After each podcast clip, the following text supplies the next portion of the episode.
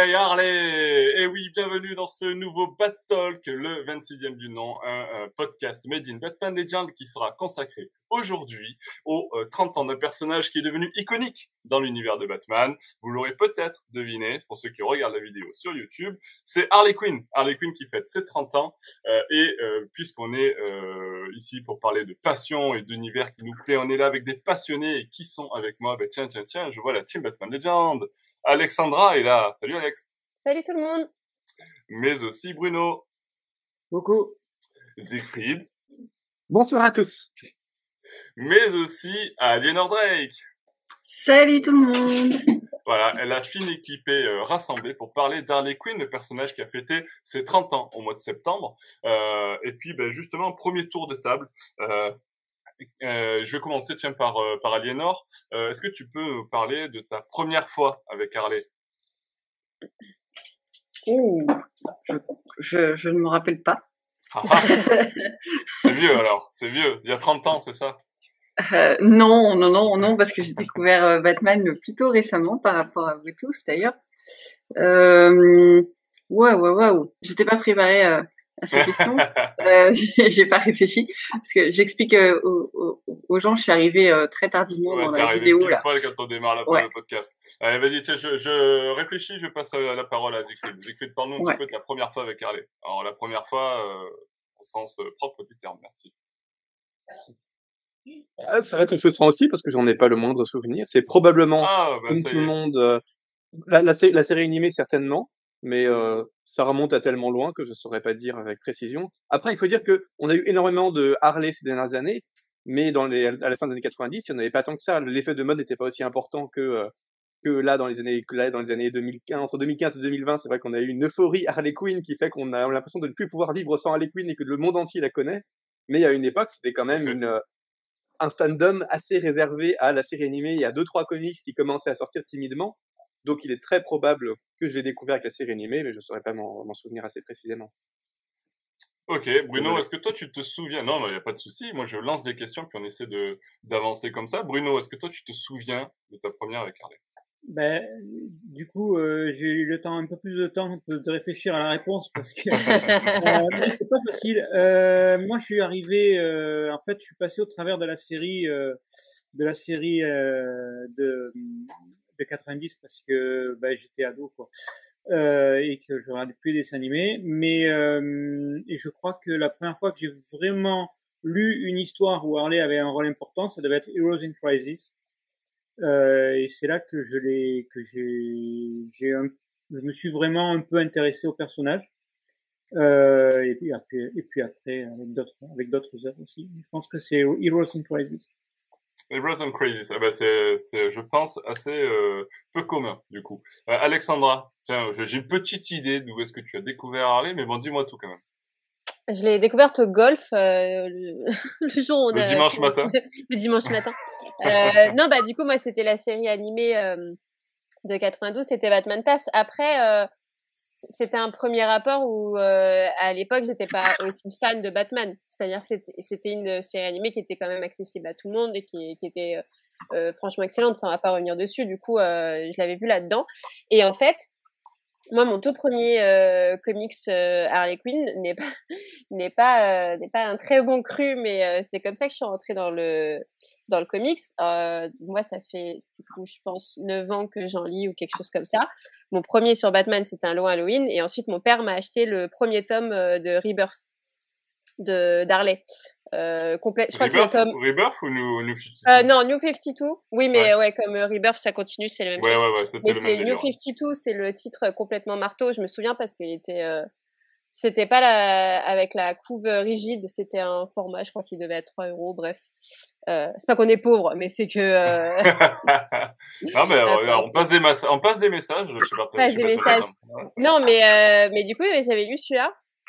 Et, euh, et j'étais un peu plus jeune, j'avais pas du tout la même euh, expérience de lecture, mais euh, j'avais beaucoup beaucoup aimé ce personnage et, euh, et depuis j'ai pas arrêté quoi. Donc voilà, c'était la série animée, le comics. Ouais.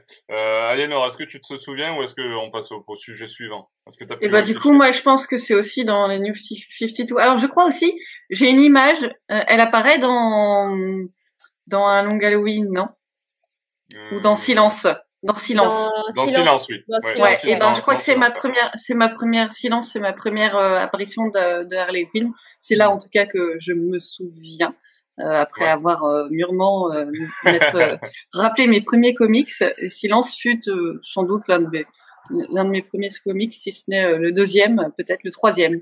Donc c'est c'est dans Silence que j'ai découvert Harley Quinn. Et ensuite dans les New 52, effectivement, parce qu'après avoir lu les grands classiques, j'étais passé au au New 52.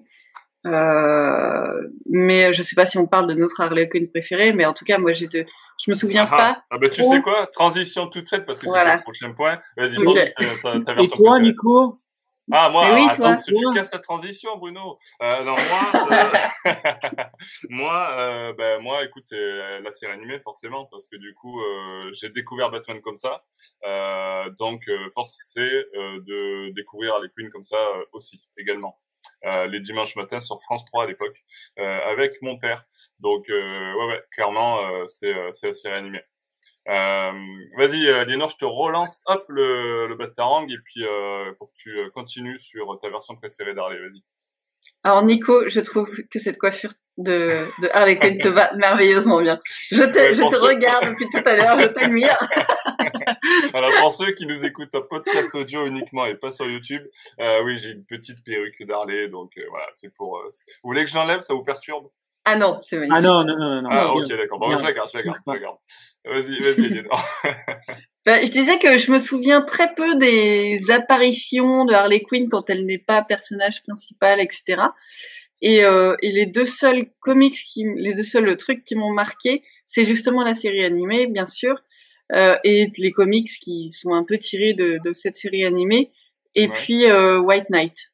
Donc, euh, je ne saurais. Alors, si je dirais que la, ma Harley Quinn préférée, c'est la, c'est la, c'est la, la, série animée en fait, parce qu'elle est, elle est sympa, elle est pas euh, complètement dénudée. Euh, enfin, ce qui n'est pas, je, je reprocherai rien hein, au Harley Quinn sexy et dénudée, mais je trouve que ça ajoute un petit charme vieillot des années 90 justement, ou et pour les enfants. Elle est, elle est marrante, elle est, elle a un fond gentil, elle est naïve, elle reflète tout ce qu'on aime dans le personnage en fait, tout simplement. Oui euh, pas enfin cruel mais en même temps euh, cruel dans sa naïveté et dans sa bêtise euh, donc c'est ouais c'est tout ce qu'on aime de, de, de la personnage. Alors moi je suis pas une grande fan d'Harley Quinn dans le sens où je lui reproche rien du tout hein, mais c'est que faut bien trier un peu ses passions et, et oui, je oh, pas plus Nightwing, moi je suis prise je suis prise par Nightwing voilà le cœur euh, le cœur n'aime qu'une seule personne hein, donc euh, voilà il y a pas de place pour tu es tu es déjà prise effectivement. Voilà. Euh, tiens, euh, euh du coup, pour toi, ta version préférée, euh, ça va être aussi la version animée de Bruce Timm et Paul Dini ou pas? C'est difficile à dire. Il y a quand même eu beaucoup de versions qui sont très bonnes et qui proposent des choses assez différentes pour que la comparaison soit pas toujours euh, aisée. Mais oui, je pense que comme tout le monde, l'une des meilleures apparitions de Harley Quinn, c'est ça reste l'album Mad Love de Bruce Timm et Paul Dini qui racontait, qui était un peu la première vraie apparition dans les comics d'une origin story de Harley Quinn dérivée directement de la, de la série animée et où on voyait vraiment toute cette relation conflictuelle, mais très cartoon, tendre et cruelle à la fois entre Harley Quinn et le Joker, et c'était très bien. Euh, et plus récemment, je dirais que l'une des meilleures choses que j'ai lues sur Harley Quinn, c'est Breaking Glass, le roman graphique de Mariko Tamaki et dessiné par Steve Pugh, qui rejoint un peu ce que ce qu'Aliénor décrivait dans la série animée, où on a aussi une Harley qui est, qui est fantasque, qui est passionnée, enfin qui est, qui est extrêmement sympathique en fait. Et ça, ça change de, de, de, de beaucoup, de beaucoup d'apparitions, parce qu'on retrouve à la fois tout ce qu'on aime bien chez Harley Quinn, c'est-à-dire ce, cette espèce de légèreté, mais sans forcément non plus dans, aller dans le délire complet d'un personnage euh, irrationnel, un peu absurde, ce qui était assez fatigant dans certaines apparitions de Harley Quinn dans les comics. Enfin, tout le tout le run Palmiotti Connor qu'on a tous abandonné alors qu'on on s'était tous accrochés parce que c'était un des comics Harley et on, on a tous abandonné tellement c'était c'était épuisant en fait et euh, là au contraire on revient à une jeune fille qui est presque crédible presque ancrée dans le réel qui vraiment aime la vie et euh, parce qu'elle aime la vie parce qu'elle se laisse porter par euh, toutes les passions les effluves de l'adolescence finit par avoir cette, une ambiguïté morale qui, qui, qui, parle vraiment au public et ça c'était vraiment c'était vraiment assez chouette donc voilà pour les deux récits. Pour choisir vraiment parmi tout ce qu'il y a de bien pour les, deux récits que je trouve remarquants et que je recommanderais pour découvrir Harley sous deux aspects différents, mais tous les deux vraiment vraiment forts. Oui, alors c'est vrai que tu, tu parles quand même de, de ce qui est vraiment bien. Tu as quand même cité la version de Fifitou dans cette accroche-là. Bon, je n'en relèverai pas plus. Bruno, ta version préférée d'Harley Quinn, celle qui te fait vibrer ah, vibrer avec Harley. Euh, j'ai beaucoup, j'ai beaucoup aimé la version euh, de la série animée de Harley. On pourra en reparler. Ouais, la, la, la, dernière série, du coup, tu veux dire, c'est le les deux saisons qu'il y a eu. Ouais, euh, mais euh, si je devais retenir une version qui m'a le plus marqué, euh, c'est Harley. Je rejoins, je rejoins Linor, c'est Harley dans White Knight. Ouais, c'est vrai que c'est une belle, euh, une, une chouette version. ouais. Voilà, euh, il y a quand même quelque chose qui reste, euh, bah, toujours le, le côté, le, le, côté assez, assez extraordinaire de cette personne qui est quand même la compagne du Joker. On, l'a défini, on peut, on peut, la définir, on dire euh, first level, euh, comme ça, même si ça a bien évolué. mais du coup, ce qui est assez extraordinaire dans White Knight, c'est que c'est complètement assumé et on comprend aussi euh, jusqu'où elle est prête à aller pour assumer ça. Et ça en fait un personnage, euh, je trouve assez assez tragique euh, et très intéressant. Ouais, tout à fait, tout à fait. C'est vrai que dans White Knight, elle est, euh, elle est bien traitée par euh, par Sean Murphy, et puis il lui donne quand même un rôle assez assez central. Alexandra, tiens, vas-y, dis-nous un petit peu quelle est ta version préférée. Est-ce que je laisse euh, cette, euh, cette image-là d'Harley euh, version animated series de 92 ou pas?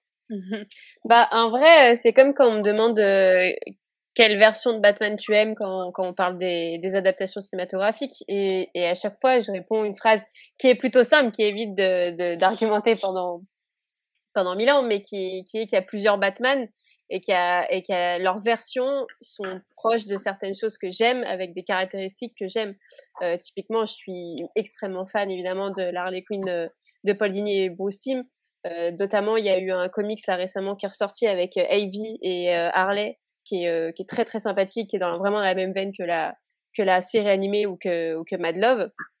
Et là encore, elle a quelque chose de naïf et de fort à la fois, encore un peu dépendante du Joker, même si là sur Ivy, elle est euh, en transition et, pas en relation amoureuse sur ce titre-là, mais juste dans une relation très forte avec euh, avec euh, avec son ami.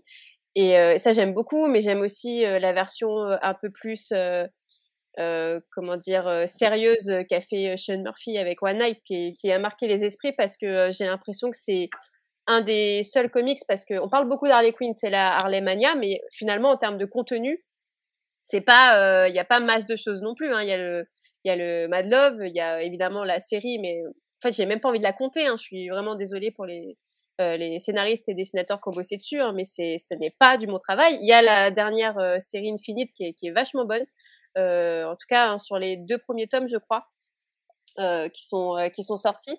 Il y a le Harleen de notre ami qui a un nom de famille Stéphane Seiji. Ben, voilà. Euh, là encore, j'aime beaucoup sa version, mais euh, je suis pas sûre que ce soit. Euh, j'ai pas envie de la citer là parce qu'il y a quelque chose euh, de très euh, sexuel euh, qui se passe avec le Joker et, et je pense qu'aujourd'hui on a besoin qu'elle s'extirpe de ça. Et c'est ce qu'on a du coup avec avec le, le, le, la Harley Quinn de, Sean Murphy et évidemment la dernière série animée euh, qu'il y a actuellement sur Toonami et le comics qui est, qui est sorti, euh, qui est adapté euh, de cette série est très très bon. Euh, il présente une Harley qui, qui réfléchit et qui est à la fois très bourrin et je pense qu'on en a besoin de cet équilibre-là qui est, qui est justement, justement fait. Oui, oui, c'est vrai que c'est c'est intéressant du coup. Euh, ben, on a parlé déjà de la série animée, euh, la dernière série animée qui est plus adulte, beaucoup plus adulte pour le coup. Mm. Euh, c'est assez trash, mais euh, mais qui est très, qui a beaucoup plu au public, qui nous a beaucoup plu d'ailleurs. On en a parlé euh, sur deux podcasts, il me semble. Euh, Pour la saison 1 saison 2. La saison 3 d'ailleurs, qui est arrivée aux US, elle arrivera bientôt en France certainement chez Toonami. Mais euh, mais pour le coup, c'est vrai que c'est vrai que cette version est cool. Urban a édité le, le comics qui s'est fait autour de, de, cette série animée justement pour surfer un peu dessus.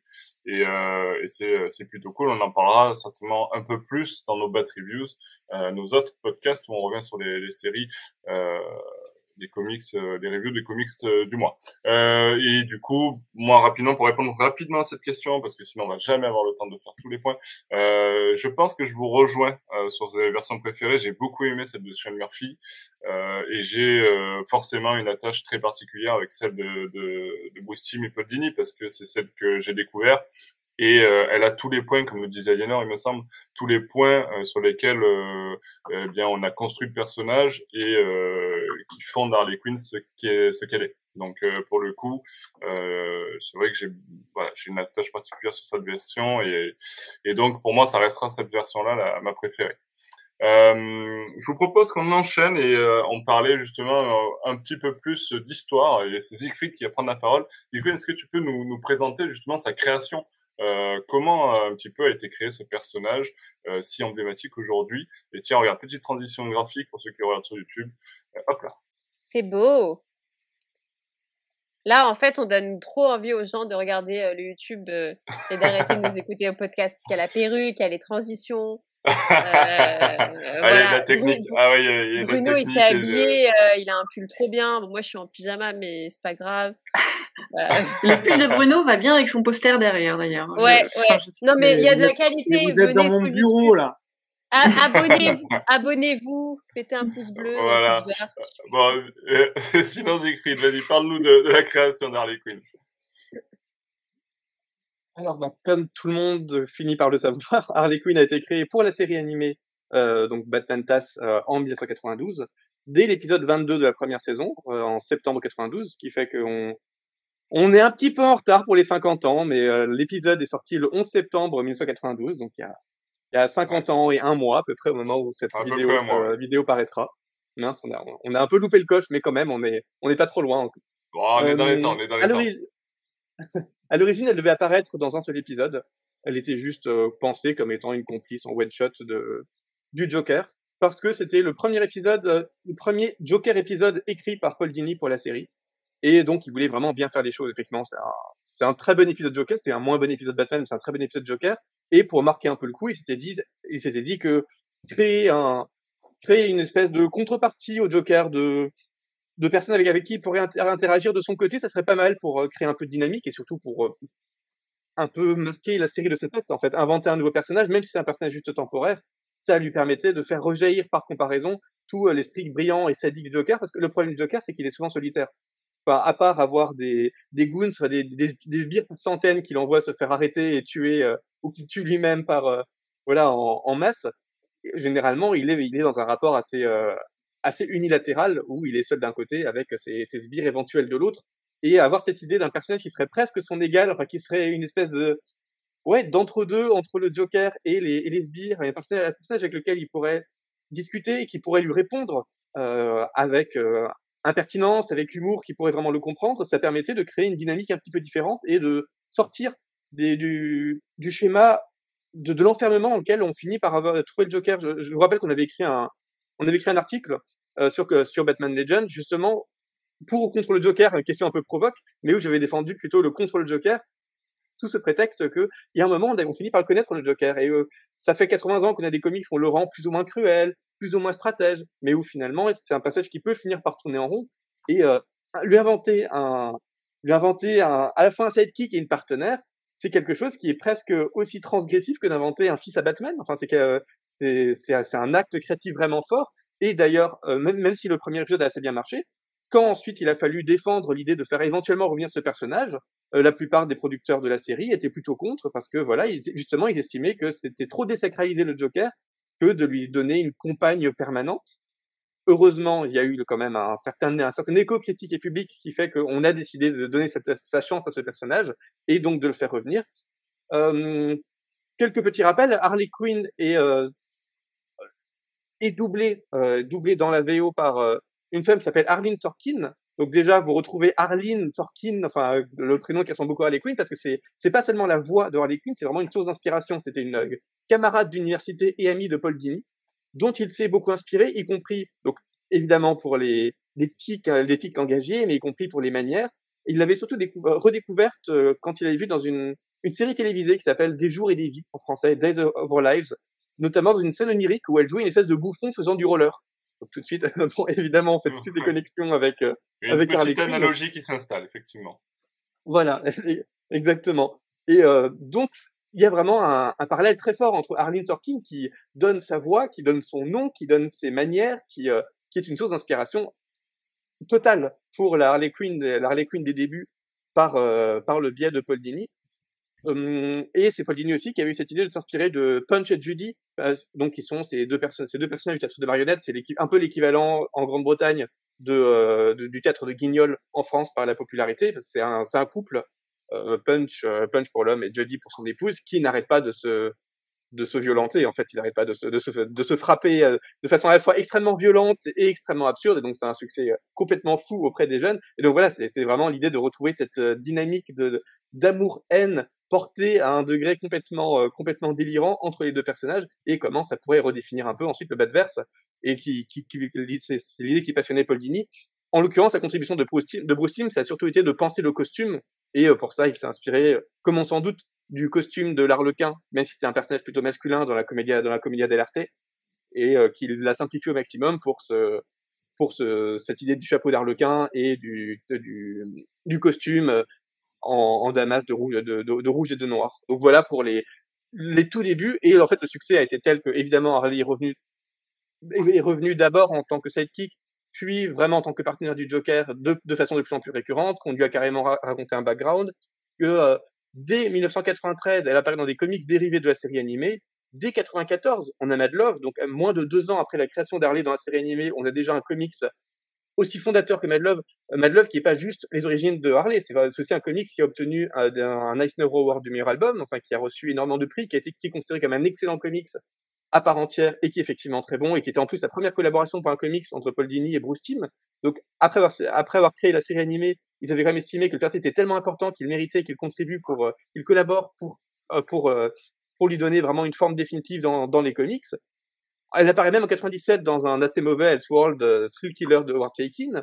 Donc ça une apparition qui est complètement fugace, mais ça prouve qu'elle est déjà identifiée comme faisant partie d'un canon à détourner. Et bon, bah, évidemment, c'est à partir de 1999 qu'elle commence à vraiment faire euh, appartenir au canon Batman.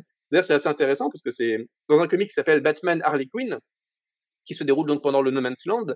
Et la, dès la, première case, on voit Harley Quinn qui s'extirpe de décombres euh, avec, euh, avec euh, et qui est retrouvée par Poison Ivy, Poison Ivy qui va prendre soin d'elle pendant sa convalescence. Et pendant cette convalescence, Harley Quinn va lui raconter un peu ses origines. Donc, dès le début, on a cette relation qui était déjà forte dans la, série animée, mais qui du coup devient forte dans le canon dès la première vignette entre Harley Quinn et euh, Poison Ivy, à une époque où évidemment il n'est pas du tout prévu encore qu'elles finissent par avoir une, une romance.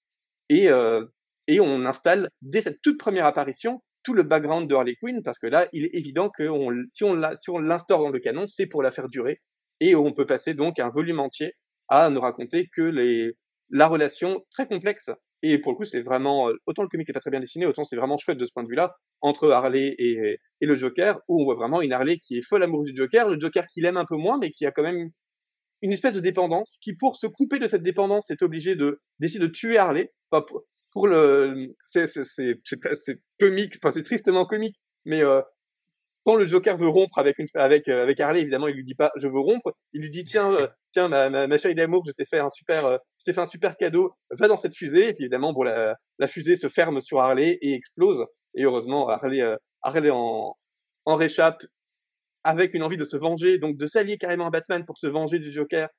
Mais elle finit, mais le Joker finit par lui dire et si je te demandais pardon, est-ce que tu me pardonnerais? Elle lui pardonne immédiatement et se retrouve dans les bras l'un de l'autre. Enfin c'est c'est Harley, quoi. Juste pour, donc voilà, c'est juste pour souligner que dès sa première apparition dans les comics du canon, on retrouve déjà complètement Harley. Donc c'est vraiment, dans l'idée, c'est vraiment d'instaurer directement une filiation entre la série animée et, euh, et le canon, où Harley est, est la même.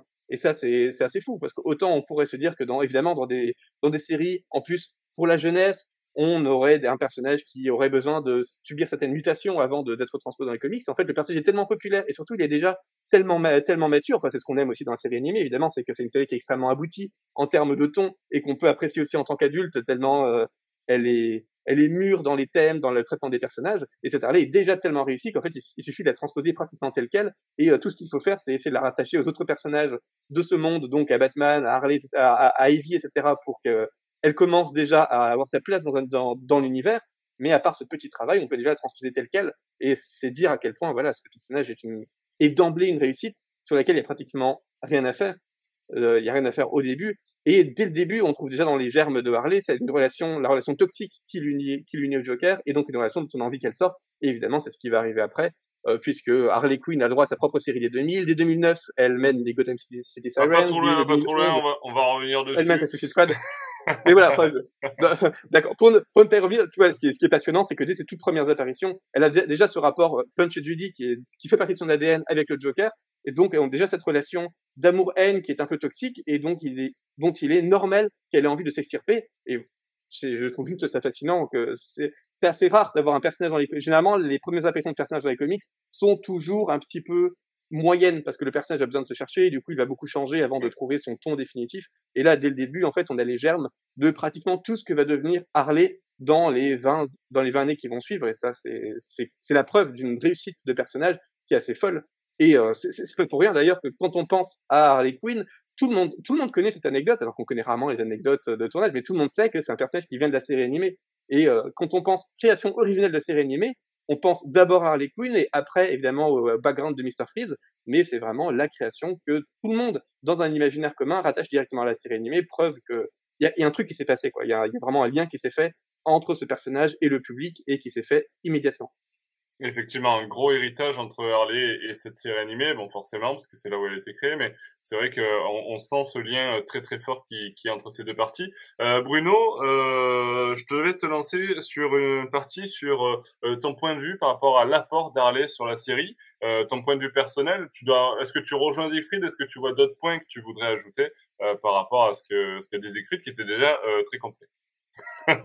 Ben, en fait, euh, c'est difficile de parler de, de Harley sans évoquer, euh, sans, sans non plus y passer deux heures, mais sans, sans évoquer les femmes dans l'univers de Batman.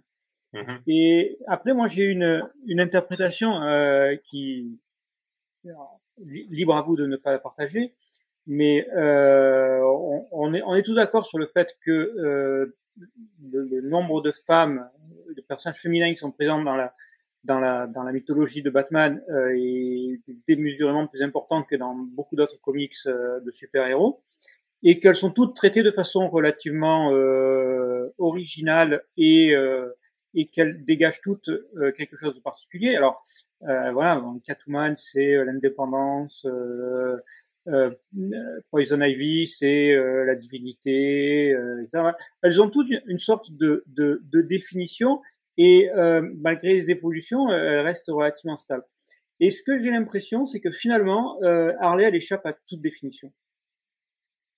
Elle échappe à, euh, en ce sens qu'elle est, elle est devenue un peu cette icône du féminisme et de, et de la liberté, en ce sens que elle, à chaque fois, elle essaye de, elle, elle arrive à se dégager de ce qu'on peut imaginer ou croire qu'elle est.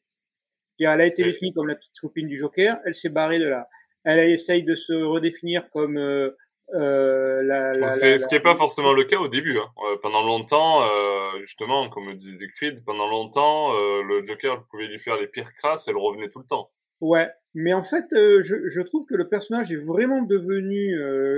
J'ai essayé de le suivre du coup un petit peu, mais je trouve que le personnage est vraiment devenu intéressant quand il a commencé à cesser d'être défini par ça, et surtout à chercher à se finalement à se définir ce qu'elle elle, elle a elle-même énormément de mal. Euh, du coup, ben, c'est une espèce de personnage euh, fantasque, euh, totalement imprévisible, euh, qui ne se définit pas par euh, une envie, par un, une appartenance, par une relation à quelqu'un ou à quelque chose. Et du coup, ça, ça rend ce personnage intéressant parce que justement, il est complètement imprévisible et elle se cherche beaucoup. Et puisque on parle de transition, on parle de passer d'une série animée à une autre, euh, ben j'ai découvert et j'ai beaucoup aimé aller dans White Knight, mais je l'ai je l'ai encore plus découverte et encore plus apprécié, euh, même si c'était moins intense, euh, dans la série animée qui lui est consacrée, qui est beaucoup plus adulte, beaucoup plus trash, et dans laquelle justement on peut s'attendre à tout parce que euh, ben, à chaque fois qu'on pense qu'elle a réussi à définir euh, sa place, à définir que ce soit sa place dans la société, sa place à côté du Joker, sa place vis-à-vis de, de, d'Ivy, etc., ben, il y a tout qui part en vrille. Et finalement, euh, ça, ça donne une image de, du, du, personnage qui est, qui est assez fidèle. Mais je peux, je peux rebondir? Vas-y, vas-y. Euh, je suis tout à fait d'accord avec toi et je pense que peut-être hein, la, la, la, force de, de Harley Quinn, c'est qu'au tout début, de sa création euh, dans la série animée, euh, son origin story ou sa personnalité était très simple. Il n'y a pas de, de, de, de grosses origin story comme Batman où finalement avec Batman, bon, t'es obligé de passer par la case les perles, le meurtre des parents, la Batcave, il faut quand même une Batmobile par moment, etc elle, euh, il, te faut peut-être une, batte de baseball ou un marteau, et encore, tu as des histoires, des histoires qui ne regardent pas ce, tous ces ustensiles, qui regardent même pas forcément un type de costume, elle peut en avoir plusieurs, elle a même évolué dans les films avec euh, différents vêtements, mais ça reste quand même euh, Harley Quinn. Et donc, je pense que voilà, son écriture, c'était une, une petite amie pour le Joker, comme l'a très bien dit Siegfried, voilà, elle a été créée pour et par lui, pour euh, donner une euh, voilà une accessibilité un peu plus plus grande au, Joker au grand public. C'est tout. Et donc à partir de ça, vu la foule de scénaristes qui a suivi après, il y avait euh, énormément de choses à faire. Des personnages comme Poison Ivy, t'es trop t'es trop centré sur un sur un fondement qui est l'écoterrorisme, qui est quand même une partie méchante. Alors des fois il y a des histoires où elle est gentille, mais elle a quand même un fond euh, violent que tu peux pas lui enlever. Alors que, bah, par exemple, sur One Night, euh, on a une Harley Quinn euh, défendeuse, profondément gentille, mais qui a, qui a vraiment souffert et qui utilise. Qui peut être violente aussi. Oui, oui, oui, mais justement, ce que je dis, c'est que par, il y a des histoires où elle est violente, des histoires où elle est plus douce, des histoires où elle est moins marrante, pas marrante, parce que justement, elle a été écrite de façon à Harley Quinn, c'était la petite amie du Joker. Et de ça, il y a plein de choses qui ont, qui ont pu être développées. C'est pas pareil que la, l'écriture euh, de Catwoman qui avait déjà un peu plus de, de fond. Ouais. Tu, tu es d'accord avec ça, Eleanor, sur le fait que Harley Quinn est un personnage très malléable? Oui, c'est ça. Moi, mon impression, c'est que euh, c'est l'une de celles qui a le plus évolué, en fait, de la création, en peu de temps, finalement, parce que c'est un des personnages les plus récents euh, de l'univers, et en même temps, c'est celui euh, qui a le plus évolué en si peu de temps. Euh, bon, les robines et tout, euh, il, on a fallu du temps. Hum. Mais après, il faut noter, faut noter que les, les, robines, pour les faire évoluer, il a fallu changer de personnage. C'est plus les mêmes. Ouais, tout à fait. C'est plus Jason Todd ou autre. Exactement. Tandis qu'elle, elle est restée la même, elle a gardé certaines caractéristiques, et en même temps, elle est devenue très, très diversifiée. Et surtout, elle n'a plus cet aspect euh, soumise au Joker qu'elle avait dans ses débuts ce qui suit un petit peu euh, l'évolution de la société aussi, en même temps. Mais euh, c'est une chose qui a évolué très vite, finalement, parce que la, la, celle qui revenait toujours, qui ne pouvait pas s'en détacher et qui était prête à subir tout et n'importe quoi, ben, elle n'existe plus en fait. Donc, euh, enfin, il me semble. Hein, après, j'ai pas lu tous les comics d'Harley Quinn, mais, mais c'est mon impression. Et du coup, j'ai, moi, c'est ce qui ressort le plus. Ouais, pour moi, c'est ce qui ressort le plus, c'est que c'est celle qui a le plus évolué, tout en ne perdant pas euh, euh la preuve. Là où elle est la, plus différente des débuts, c'est dans, c'est dans la version de Murphy, où là, elle est quand même euh, très très inattendue, et pourtant, elle est rationnelle. Enfin, je veux dire, c'est logique. Ça ne nous choque pas. Et, et en même temps, c'est celle qui, qui est la plus différente de, des débuts. Et, pour, pour, pour, reprendre une petite discussion qu'on avait eue avec, avec Nico, euh, prendre l'exemple de Catwoman, qui est un personnage beaucoup plus ancien, a beaucoup, beaucoup moins évolué. Ouais, tout à fait, ouais. ouais, ouais. Elle est restée dans ses stéréotypes de base, on va dire, entre guillemets, quoi. Ouais. Tout à fait. Alors justement, euh, Zekrit euh, avait commencé à évoquer effectivement l'évolution de, de d'Harley Quinn et notamment son arrivée dans les comics, euh, puisque euh, bon, ben, elle a commencé à arriver dans les comics. il a évoqué effectivement comment s'appelle No Man's Land. Euh, et puis euh, elle a commencé à avoir aussi sa propre série. Alors elle est arrivée dans Suicide Squad, comme le disait Zekrid. Je crois que c'est en 2009, c'est ça, Zekrid. Euh, 11, je crois, pour Suicide Squad. Ok. Et, euh, et, elle a aussi eu sa propre sa propre série de comics. Euh, tiens, Alexandra, est-ce que tu peux nous parler un petit peu de son évolution euh, des comics? Et ça, va nous permettre de parler d'une version quand même euh, que vous avez tous évité euh, gentiment jusqu'ici. Je la mets là, hop, à l'écran. C'est celle-ci. oui, donc son évolution. Alors, je vais Enfin, après, peut-être que Siegfried pourra rebondir dessus, mais je vais pas forcément aborder les titres où elle est avec d'autres personnes, que ce soit la Suicide Squad ou Bird of Prey. Mais voilà, il y a aussi cet aspect, comme on disait, elle est très malléable et euh, elle a beaucoup évolué. Elle évolue aussi avec les autres, où elle arrive. Je me suis donné un coup avec mes cheveux, c'était d'une violence. voilà. Le temps que tu récupères, je dis, je dis au revoir à, tout le monde et, à tous ceux ah, qui oui. nous regardent. Oui, Bruno, Bruno doit nous quitter. Au plaisir de vous retrouver bientôt. salut Bruno, merci pour ta participation, à bientôt. Salut Bruno.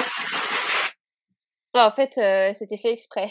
Merci, euh, mon œil euh, remerciera Bruno. Euh, et du coup, on l'a, vu aussi dans beaucoup d'autres, dans d'autres équipes où elle arrive à chaque fois à avoir une place particulière et à répondre différemment avec chacun des intervenants. Mais sur les comics, évidemment, il y a eu Mad Love.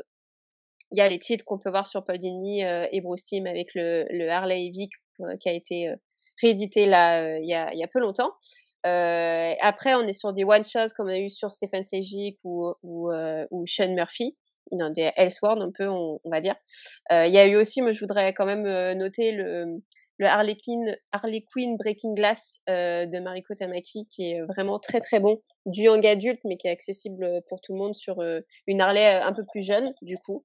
et pareil, avec un peu toutes ces origin stories, la présence du Joker, la présence d'Harley Quinn, mais, mais montrée un peu différemment. Et oui, en longue série, il y a du coup le, le Harley Quinn, voilà, série classique avec Amanda Conner et Jimmy Palmiotti, donc ça a débuté sur l'ère euh, New 52, ça a continué sur l'ère Rebirth et je crois que c'est actuellement non, c'est fini. Ouais, c'est fini. fini. Ouais ouais, c'est fini, parce que du coup ils ont mais je sais même plus à quel tome ils ils ont ils ont arrêté parce que bon comme je le disais pour moi c'est pas du tout une très bonne série, je ne la conseillerais pas même si j'ai commencé dessus l'erreur est humaine. Euh, j'ai arrêté, je pense, quand j'ai, j'avais continué avec euh, à l'entrée du Rebirth, j'avais dû dû lire le, le, premier tome et le deuxième tome et en fait j'ai vu que c'était dans la même veine, qu'il n'y avait pas eu d'évolution contrairement à d'autres euh, séries comme euh, comme Batman ou d'autres euh, d'autres héros qui avaient eu déjà différents artistes dessus et, des histoires voilà qui ont, évolué. Là c'était pas le cas et ça me dérange ce qui a été fait parce que je pense qu'il y avait un, vrai fond intéressant, il y avait une vraie idée aussi de mettre un personnage féminin en avant sur une longue série parce que même si les personnages féminins sont, présents euh, en termes de run actuel, c'est très pauvre. Euh, on a évidemment des très bons titres sur Catwoman, mais on est sur, euh, je sais pas, Ed Brubaker, c'est trois tomes. Euh, Joel Jones, elle est sur cinq tomes actuellement. Enfin, je sais pas, mais c'est, voilà, ce n'est pas du tout sur la même continuité qu'un Tom King avec dix tomes. Là, il y avait apparemment la matière, en tout cas l'envie qu'Urban Comics l'a faite, et ça a été très mal joué. En fait, c'est, comme une, mauvaise série télévisée pour moi, un peu les, les, séries télévisées pas très drôles euh que tu retrouves le soir sur une chaîne un peu obscure à minuit et demi, tu vois. je veux pas savoir ce que tu regardes à minuit, ça a l'air bizarre. Ça a l'air sympa, hein. ouais, ouais, bah, bah, du coup je ne conseille pas non plus. et c'est toujours un peu des aventures rocambolesques avec un groupe de personnes qui est pas du tout identifiable, identifiable qui convient pas à Harley Quinn. Elle, elle évolue pas du tout c'est marrant parce qu'on parle de son évolution, mais là, euh, au fil de une dizaine de tomes, euh, c'est toujours pareil. Il n'y a pas de questions qui se passent dans sa tête. C'est juste, voilà, s'éclater. Un comics, il y a lui qui arrive, il faut lui taper dessus. Un autre comics, il faut faire du roller derby, donc je vais faire du roller derby. Voilà. Il y a une vraie, voilà, des constructions ratées au niveau scénaristique, et puis le dessin, pas ouf non plus. Du coup, c'est un peu dommage et ça se suit là actuellement avec du coup un nouveau run du côté de Infinite. Voilà, donc c'est Stéphanie Phillips et j'ai plus le nom du Riley. Riley Rosmo. Riley Rosmo. Et ça, c'est vraiment bon. En tout cas, pour un début, c'est vraiment bon. Alors, déjà, comparé à ce qu'il y avait avant, évidemment que ça peut que, que être meilleur.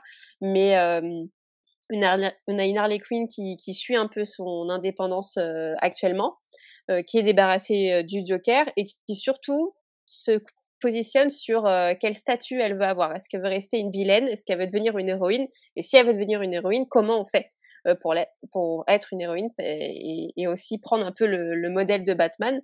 Et finalement, elle va essayer de se trouver des modèles jusqu'à se dire, bah, est-ce que je devrais pas rester moi-même?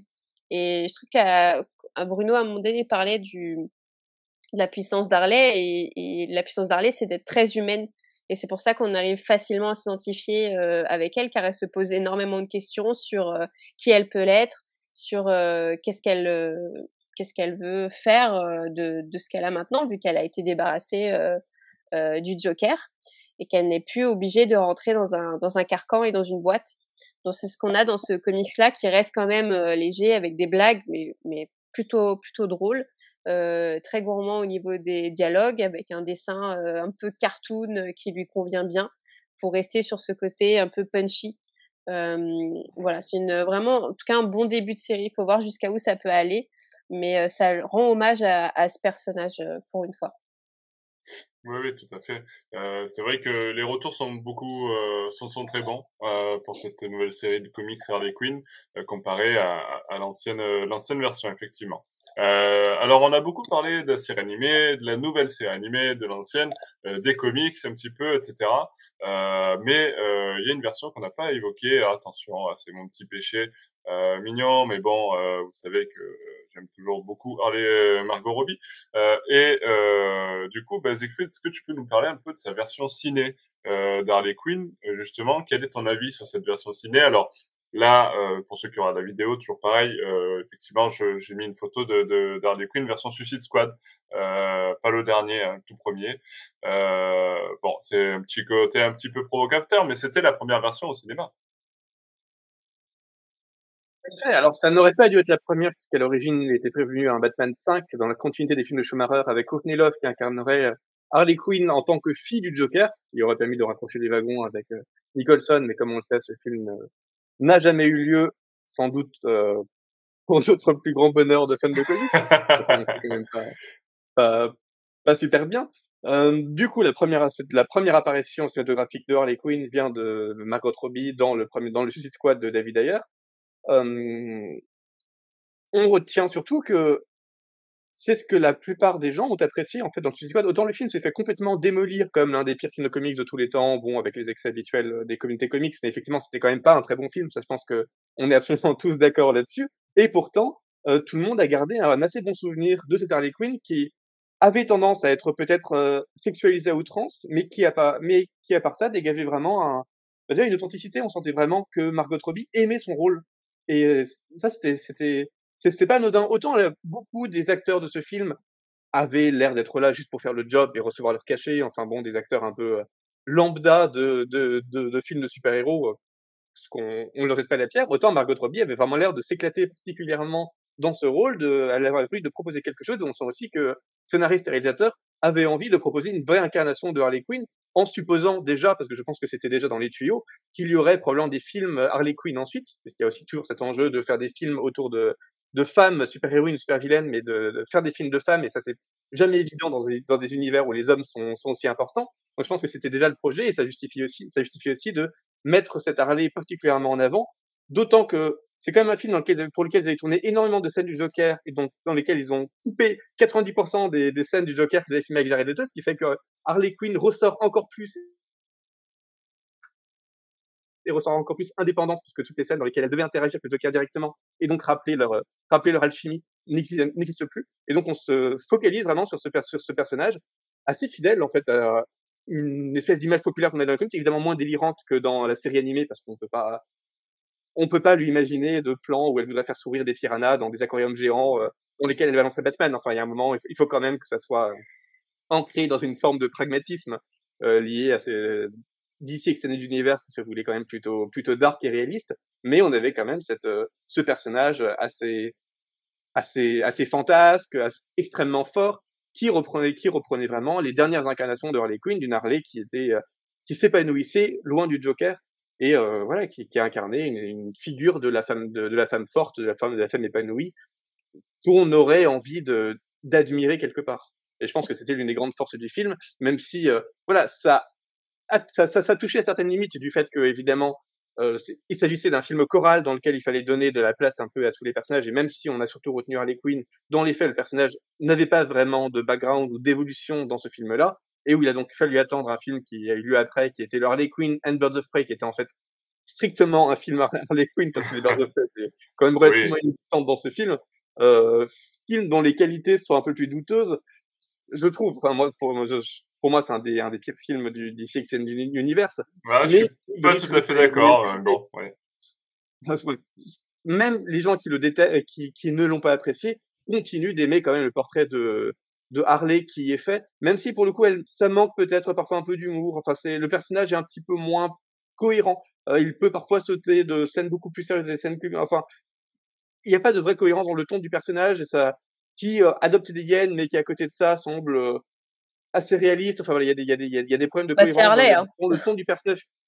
Oui, voilà. Mais euh, généralement, il y a quand même un côté fantasque qui est relativement permanent dans le personnage. Et là, il y a des, quand même des incohérences de ton qui font que ça marche pas toujours bien, mais qui viennent aussi d'incohérences de réalisation, d'incohérences d'écriture. Enfin, le film a des problèmes, mais euh, on est toujours content de revoir cette Harley, même si on est un peu moins content. Mais et heureusement, il y a eu le The Suicide Squad de James Gunn, où pour le coup, je pense qu'on est tous d'accord.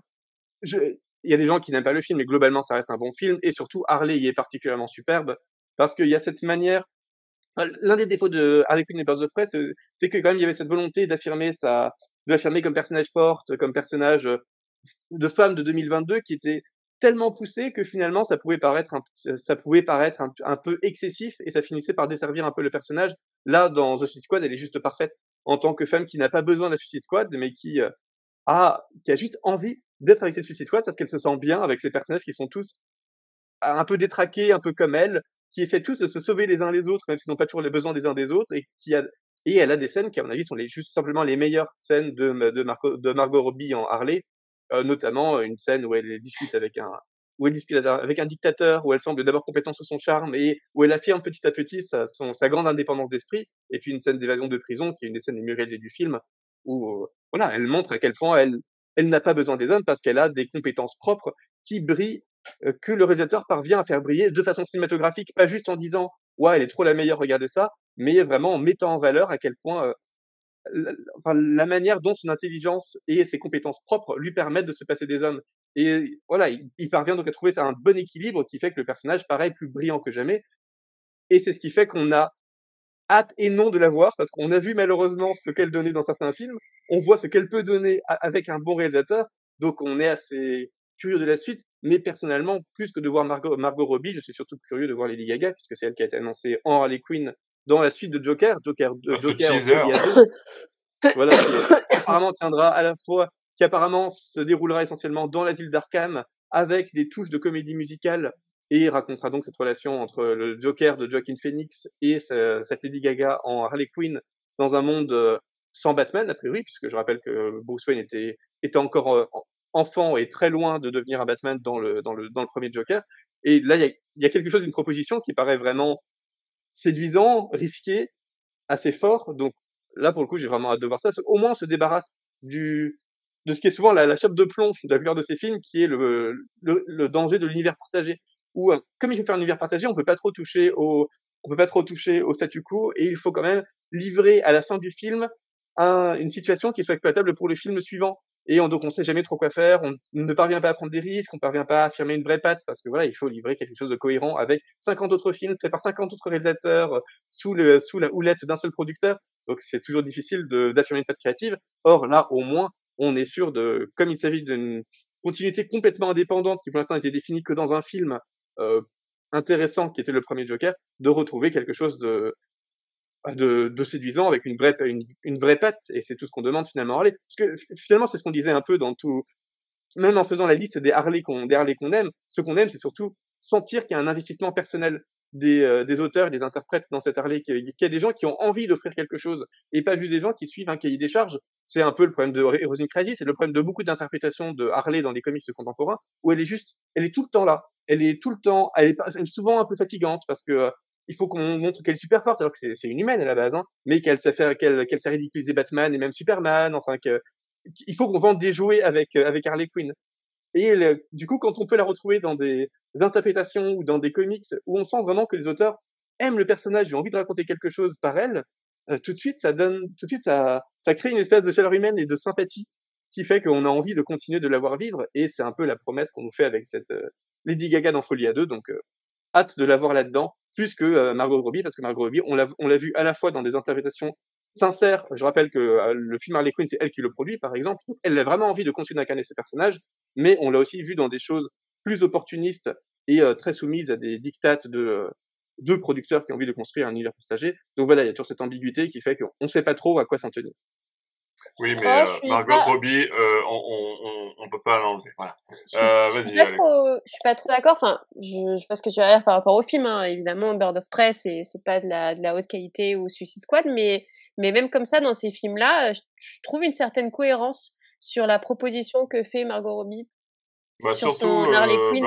Birds of Prey, je pense que c'est un peu plus euh, criant que, que Suicide Squad, mais. Euh, ouais, mais, même comme, mais même comme ça, il y a, y a l'idée, il y a le dynamisme, il y a la force, il y a le, voilà, on retrouve certains pans, le fait qu'elle a, le fait qu'elle a ses hyènes, le fait que parfois elle aide les autres filles, et le, le, fait qu'elle, que, que l'actrice crève l'écran, quoi. Et justement, tu parles d'investissement d'acteurs, mais c'est comme comme d'autres films qui sont pas forcément des films d'héroïque, mais à partir du moment où on voit que qu'il y a une vraie implication, un vrai travail, euh, ça justifie euh, sa position et, euh, qu'on note le, boulot de cette actrice dans des films nuls où elle elle devient lumière par rapport aux autres. Moi, je trouve que c'est assez marquant et que ça se suit sur tous les films que ce soit du premier Suicide Squad au dernier en passant par bonheur, Bird of Prey. Mais j'ai très très hâte de voir ce qu'elle va faire parce que je pense qu'elle bosse sur ce personnage-là, qu'elle a envie de certes suivre quelque chose qui est lié à l'émancipation et, et l'après-MeToo, mais ça c'est important. Enfin, faut compter le nombre de films qui, présentent un, un, homme. On a besoin de représentation féminine. Et après, c'est comment tu développes le message. Euh, le problème de Bird of Prey, c'est que c'était un petit peu too much. Euh, mais c'est comme tout. C'est comme euh, les bouquins que tu peux lire, c'est comme euh, comment toi tu défends ton, ton, argument. Et, et voilà, je pense qu'il y, y, a cet aspect-là qu'elle fait et qu'elle fait plutôt bien. Après, je suis j'ai très très hâte, je suis très impatiente de voir ce que va faire Lady Gaga.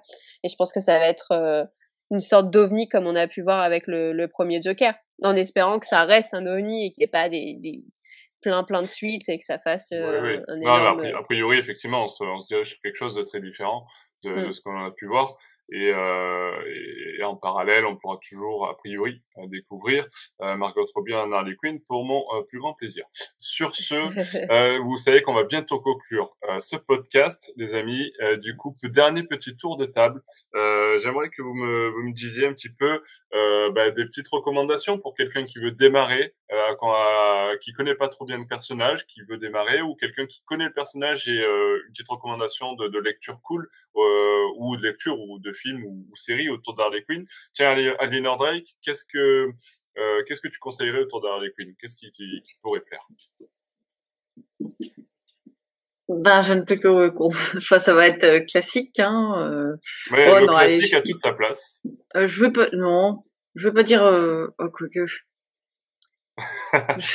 J'aurais envie, envie de dire, bah, pour quelqu'un qui, qui connaît pas trop l'univers Batman, Mad Love, pour euh, quelqu'un qui connaît un petit peu plus, ben euh, en fait moi je retiens que ces deux-là quoi. C'est les deux comics qui m'ont le plus marqué. C'est euh, c'est White Knight quoi. Le, le White Knight, Harley Quinn. ouais, surtout le Harley Quinn, mais bon en même temps le Harley Quinn c'est quand même le numéro 3. Donc il faut lire les deux. mieux avoir lu les deux premiers quand même. voilà, donc c'est pour ça. Il va manquer deux trois détails, ouais, effectivement. Ouais, il va manquer quelques détails. Donc voilà, je suis désolée, je reste un peu classique, mais parce que j'ai pas lu beaucoup de de comics Harley Quinn. Ouais, c'est vraiment les deux qui m'ont marqué et que je me, dont je me souviens le plus en fait. Oui, mais ce sont des, des, très bons conseils. Euh, Siegfried, qu'est-ce que tu conseillerais pour du Harley Quinn? Bah, on a déjà parlé de Mad Love et White Knight, qui effectivement sont des essentiels. On a parlé de Breaking Glass aussi, qui à mon avis fait partie des mhm. lectures fondamentales sur le personnage. Euh, on a évoqué, on a évoqué Harley Quinn Infinite de Stephanie Phillips et Rosmo, qui peut-être demande pour le coup de, euh, de s'intéresser un peu à la continuité Batman actuelle, puisqu'il y a quand même des liens qui sont faits. C'est pas indispensable, mais je pense qu'on l'apprécie mieux euh, parce que c'est quand même la, continuation de la Joker War. Donc c'est vrai que si on n'a aucune idée du contexte général de l'univers d'ici, il peut parfois manquer quelques repères.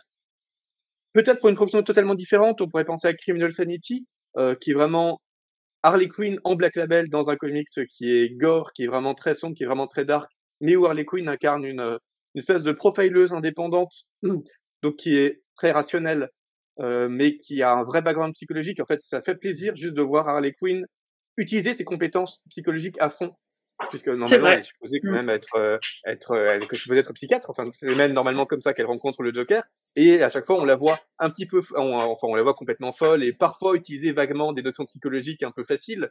Mais euh, là, pour la première fois, on la voit vraiment compétente dans son domaine, dans le domaine dans lequel elle faisait avoir un doctorat et, euh, et être praticienne. Et en plus, bon voilà, ça a été, c'est, c'est un comic qui a été coécrit par une personne qui est elle-même, euh, enfin, qui, qui, qui elle-même un, un psychiatre de, dans un institut criminel. Donc il y a une solidité, euh, une solidité du, des études qui ont permis de d'écrire ça de façon assez fine. Le seul défaut, c'est sans doute que du coup, on reconnaît pas trop Harley euh, par le fait que le comics n'en fait jamais vraiment une Harley Quinn. En fait, ça, ça reste juste une profileuse professionnelle, mais qui pourrait s'appeler autrement et on ne ferait pas, ferait pas lien avec Harley. Mais au moins, ça donne une image de Harley complètement différente dans un comics. Au ton et à l'imagerie totalement différente de ce qu'on peut connaître d'habitude. Euh, pour les, les néophytes pourront certainement s'intéresser aussi à Harley par l'anthologie Harley Quinn Black, White and Red, euh, dont l'intérêt de euh, d'additionner une, vingtaine de récits, je crois, euh, faits par des auteurs et des artistes très, très tous différents. Et donc en je sais pas, entre 200 et 300 pages, on a une vingtaine d'histoires différentes, toutes faites par des personnes différentes et qui chaque fois donnent leur vision de Harley Quinn, chaque fois dans des histoires indépendantes, donc qui n'ont vraiment besoin d'aucun contexte. Et donc ça peut être une superbe manière d'appréhender Harley Quinn et de découvrir toutes ses facettes explorées de façon aussi différente, à chaque fois par des... À chaque fois, la proposition est complètement différente. Il y a des histoires évidemment qui vous paraîtront plus intéressantes, plus fortes et d'autres plus faibles, mais à chaque fois, il y a vraiment un scénariste, il y a vraiment des dessinateurs qui ont voulu proposer une patte totalement différente de ce que tous les autres proposent, et donc ça, ça finit par faire plein de facettes euh, qui, qui finissent par aboutir à un, un, beau portrait du cristal qui est, qui est Harley Quinn. Et euh, juste pour finir, on a dit beaucoup de mal du run de Palmiotti et Connor, à mon avis, euh, à juste titre. Par contre, il y a un truc qu'ils ont fait qui est quand même plutôt correct, c'est le Harley Quinn Birds of Prey, donc c'est un peu la continuation de leur run, mais dans le Black, mais dans le Black Label. Et c'est infiniment mieux que tout le reste de leur run parce que bah, déjà, c'est tassé dans un seul volume, donc il n'y a pas besoin de lire le reste. Au moins, c'est pas une quantité de 300, de, de 300 fascicules. Là, tout est, c'est un concentré du meilleur, du peu de bien qu'ils ont fait dans leur run, mais dans un seul volume, qui va un peu plus loin, parce que comme dans le Black Label, il y a des petites allusions il y a des gros mots, il y a des choses qui rendent ça un petit peu, c'est ce qu'on aime chez Harley aussi, c'est ce côté un peu, un peu iconoclaste, voire blasphématoire, et qu'en fait on retrouve pas trop en continuité parce que les scénaristes n'osent pas aller aussi loin. Donc là, on le retrouve à la fois avec la fraîcheur du dessin de Connor et euh, ce côté un petit peu euh, délirant adulte qui fait quand même qui fait quand même plaisir. Et voilà, du coup, ça peut être une bonne manière aussi de découvrir un Harley Quinn assez classique, un peu dans la continuité de la série animée, et en même temps, et faisons quand même le lien avec une Harley Quinn plus, plus contemporaine, plus épanouie du par rapport au Joker, plus plus iconoclaste. Bon, ça, ça en fait une lecture assez assez chouette.